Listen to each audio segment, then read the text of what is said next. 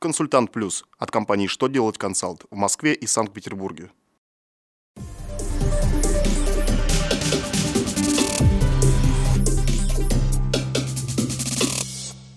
Добрый день! В эфире новости законодательства. В студии Екатерина Ремезова. Сегодня в программе вы узнаете... Как быть комиссионеру, если счет фактуры от комитента поступил после окончания квартала, в котором он был выставлен? На какой срок могут отложить введение процедуры банкротства физлиц?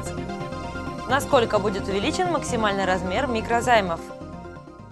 Итак, по порядку о самом главном. По договорам комиссии на продажу товаров комиссионер выставляет покупателям от своего имени счета фактуры. Регистрируются они в журнале выставленных счетов фактур, тогда, когда они были выставлены.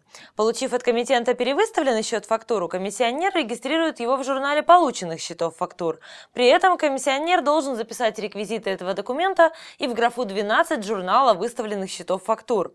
Минфин разъяснил, если комиссионер получил от комитента перевыставленный счет фактуру после завершения квартала, в котором комиссионер выставил счет фактуру покупателю, то ему необходимо внести информацию об этом документе в журнал выставленных счетов фактур за прошедший период и предоставить уточненную декларацию по НДС. Банкротство физических лиц предлагается не вводить в течение следующих трех лет, до 1 июня 2018 года. Законопроект с таким предложением внесен в Госдуму. Если проект не примут, то уже с 1 июля этого года россиян, которые не справились с должностными обязательствами перед банками, начнут объявлять банкротами. Их имущество будет продаваться в счет погашения долга.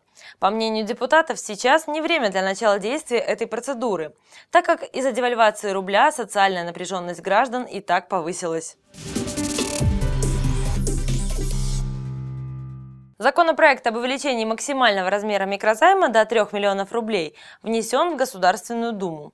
Сейчас предприниматели испытывают острую потребность в кредитовании, а разрешенная максимальная сумма микрозаймов размером в 1 миллион рублей слишком мала для реализации различных проектов.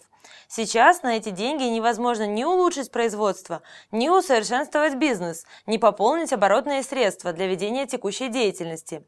Если законопроект примут, то у малого и среднего предпринимательства появится больше возможностей по развитию своей деятельности. На этом у меня вся информация в этом выпуске. До встречи завтра на канале «Что делать ТВ».